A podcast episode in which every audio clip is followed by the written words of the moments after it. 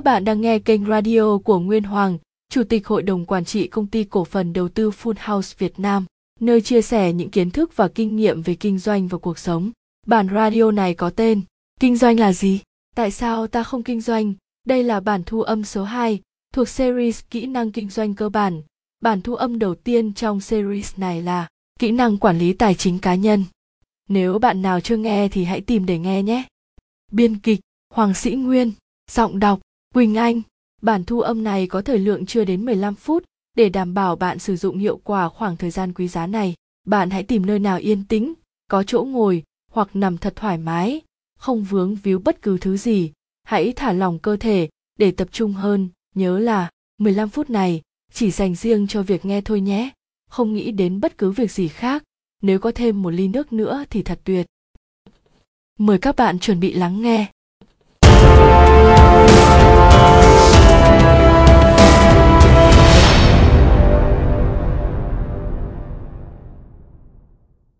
Thưa các bạn, chắc hẳn bạn vào đây nghe bản thu này của tôi thì cũng đang nhen nhóm một ý tưởng kinh doanh nào đó, hoặc đơn giản chỉ là muốn kinh doanh gì đó để tạo thêm thu nhập.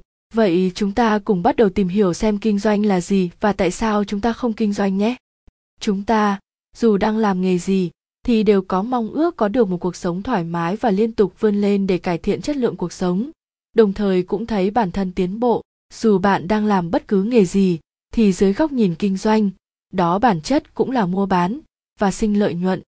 Ví dụ, bạn đang làm thuê cho một tổ chức hay cá nhân nào đó, bản chất cũng là bạn đang bán sức lao động, thời gian, sức khỏe, trí tuệ, chất xám của mình cho tổ chức đó. Tổ chức đó có thể là một cá nhân kinh doanh, một doanh nghiệp, một cơ quan quản lý nhà nước, một tổ chức phi chính phủ hoặc tổ chức khác nào đó. Và tổ chức bạn đang cống hiến, đang giải quyết một vấn đề, nhu cầu gì đó ở xã hội.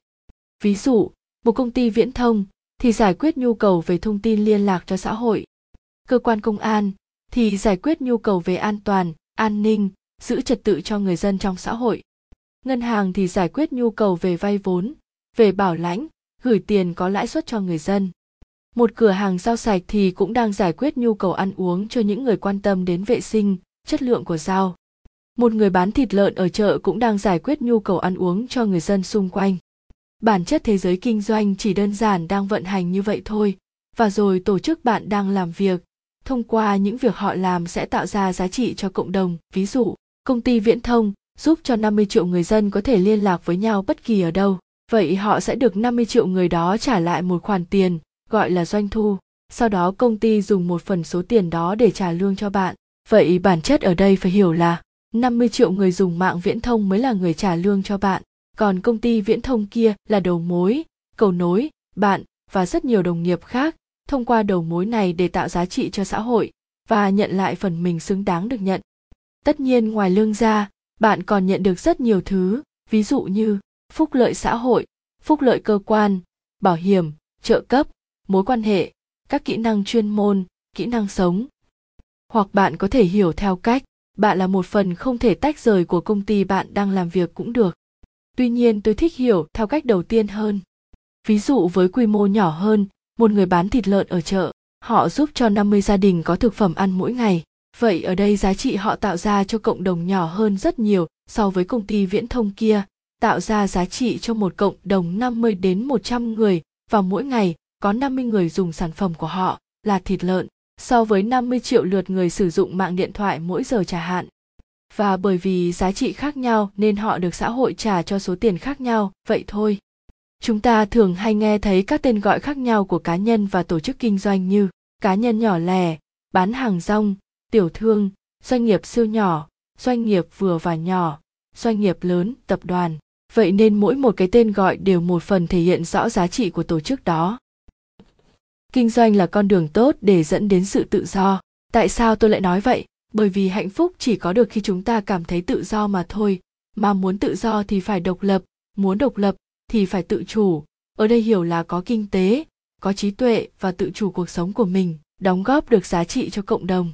Bác Hồ của chúng ta khi viết bản Tuyên ngôn độc lập năm một nghìn chín trăm bốn mươi lăm thì tiêu ngữ ghi dưới quốc hiệu là độc lập, tự do, hạnh phúc. Quốc hiệu ở đây là tên gọi chính thức của một quốc gia, của mình là Cộng hòa xã hội chủ nghĩa Việt Nam.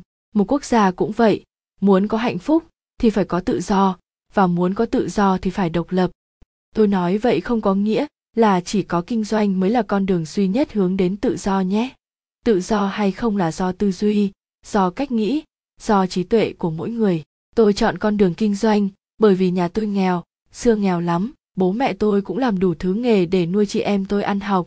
Ngày đó tôi chỉ nghĩ là muốn làm gì đó để kiếm thật nhiều tiền để vươn lên ở xã hội này mà thôi. Và tôi chọn con đường kinh doanh. Tôi đi trên con đường này từ hai nghìn không trăm lẻ chín đến nay cũng mười hai năm rồi. Còn bạn, bạn vẫn có được sự tự do khi vững bước trên con đường sự nghiệp mình chọn.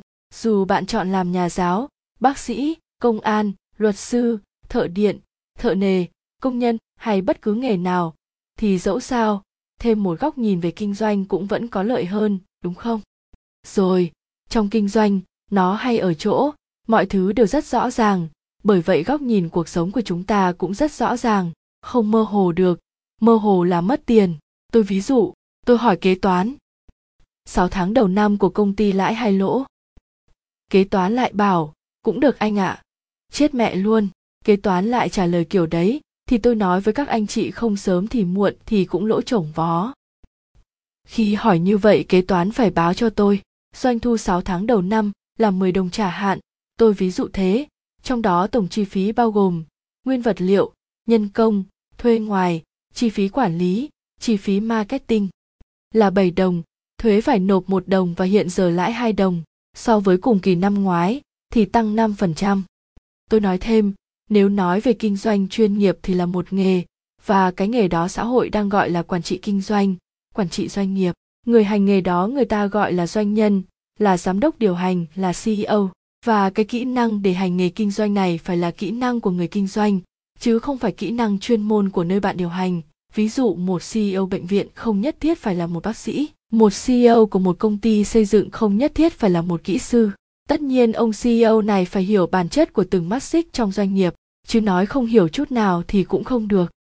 Kỹ năng của ông xê e ô này là kỹ năng giao việc, kỹ năng kiểm tra, kỹ năng ra quyết định, kỹ năng nhìn người, kỹ năng ngoại giao, kỹ năng dùng người, vân vân.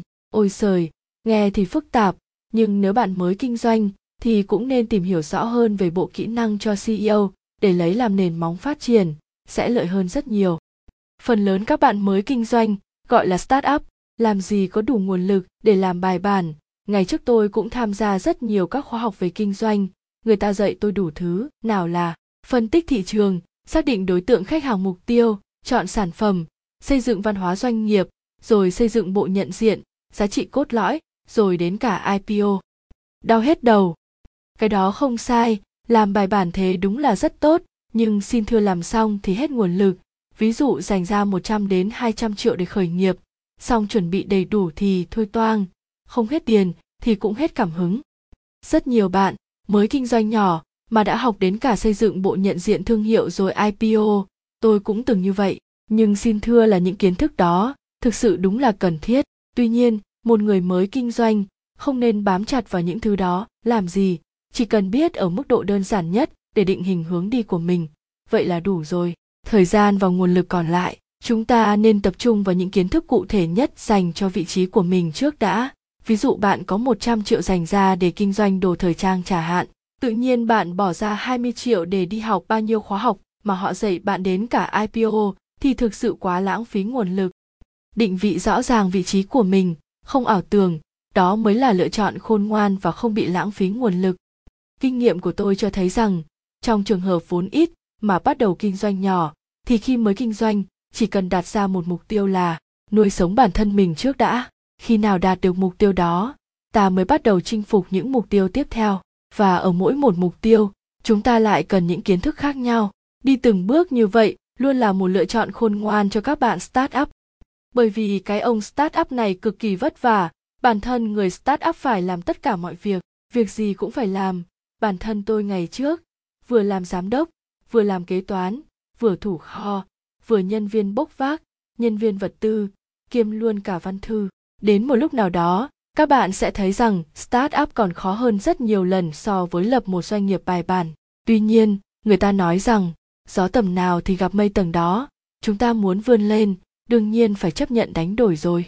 Tin tôi đi, Những trải nghiệm này sẽ đem lại cho các bạn rất nhiều kiến thức và kinh nghiệm để vững vàng cho những giai đoạn tiếp theo.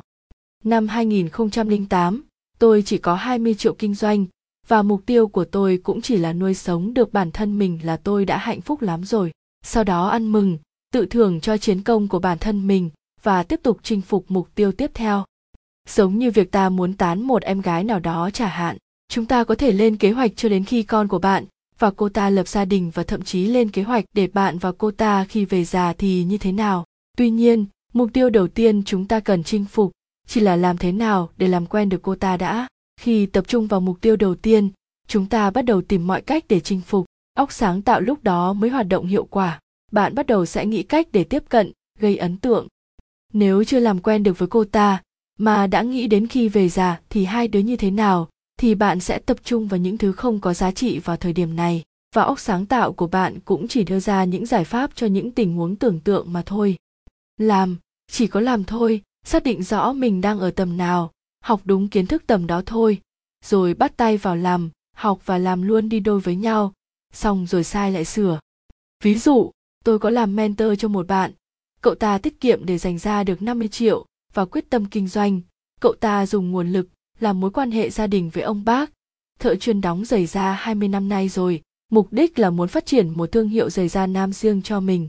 Vậy tôi có hướng dẫn cho cậu ta, việc đầu tiên, phải định vị bản thân mình ở tầm nào đã. Tôi có hỏi cậu ta, hiện giờ cậu này đang ở chung với bố mẹ, nguồn lực cũng tốt, bố mẹ luôn sẵn sàng nuôi cơm, cung cấp chỗ ở miễn phí. Tuy nhiên cậu ta không thích như vậy nên muốn tự lập, cậu ta tính ra số tiền chi tiêu cá nhân hàng tháng, vì tiết kiệm nên cậu ta chỉ cần ba triệu, đóng góp cho gia đình hai triệu là năm triệu thì ít nhất mới có thể sống được. Vậy, với số vốn năm mươi triệu, trước mắt mục tiêu đặt ra phải là kiếm được năm triệu nhân với hai mươi phần trăm rủi ro không hoàn thành mục tiêu là bảy triệu một tháng. Và mục tiêu này phải được lên kế hoạch để chinh phục trong ba tháng. Khi nào hoàn thành được mục tiêu này, bắt đầu chuyển sang mục tiêu tiếp theo. Ví dụ cán mốc lợi nhuận mười hai triệu, mười tám triệu. Và để hoàn thành mục tiêu thứ hai, đương nhiên cách thức bán hàng, nhập hàng, marketing lại phải thay đổi. Tất nhiên là bản kế hoạch kinh doanh tôi cũng giúp cậu ta lập ra khá chi tiết. Tùy nguồn lực của mỗi người, chúng ta chọn bước đi đầu tiên khác nhau. Ví dụ một bạn gia đình kinh doanh truyền thống, nguồn lực dồi dào, những người xung quanh cũng ở tầm cao, hỗ trợ rất tốt, thì quyết định khởi nghiệp của họ khác hơn rất nhiều. Tuy nhiên, bởi vì xuất phát điểm của mỗi người là khác nhau, nên mục tiêu của mỗi người cũng khác nhau, không ai giống ai cả. Không có bạn nào, con của một gia đình kinh doanh truyền thống, giàu có, lại chọn mục tiêu đầu tiên là nuôi sống bản thân mình cả. Mà nếu có chọn mục tiêu như vậy thì mức chi tiêu, tiêu dùng của cá nhân người ta cũng cao hơn nhiều so với mức năm đến bảy triệu ở ví dụ trên.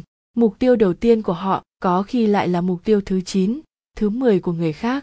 Vậy nên, mỗi người, tùy theo vị trí của mình ở đâu, ta sẽ lập ra những mục tiêu khác nhau. Không thể ảo tưởng, nếu ảo tưởng, chắc chắn bạn sẽ mất tiền.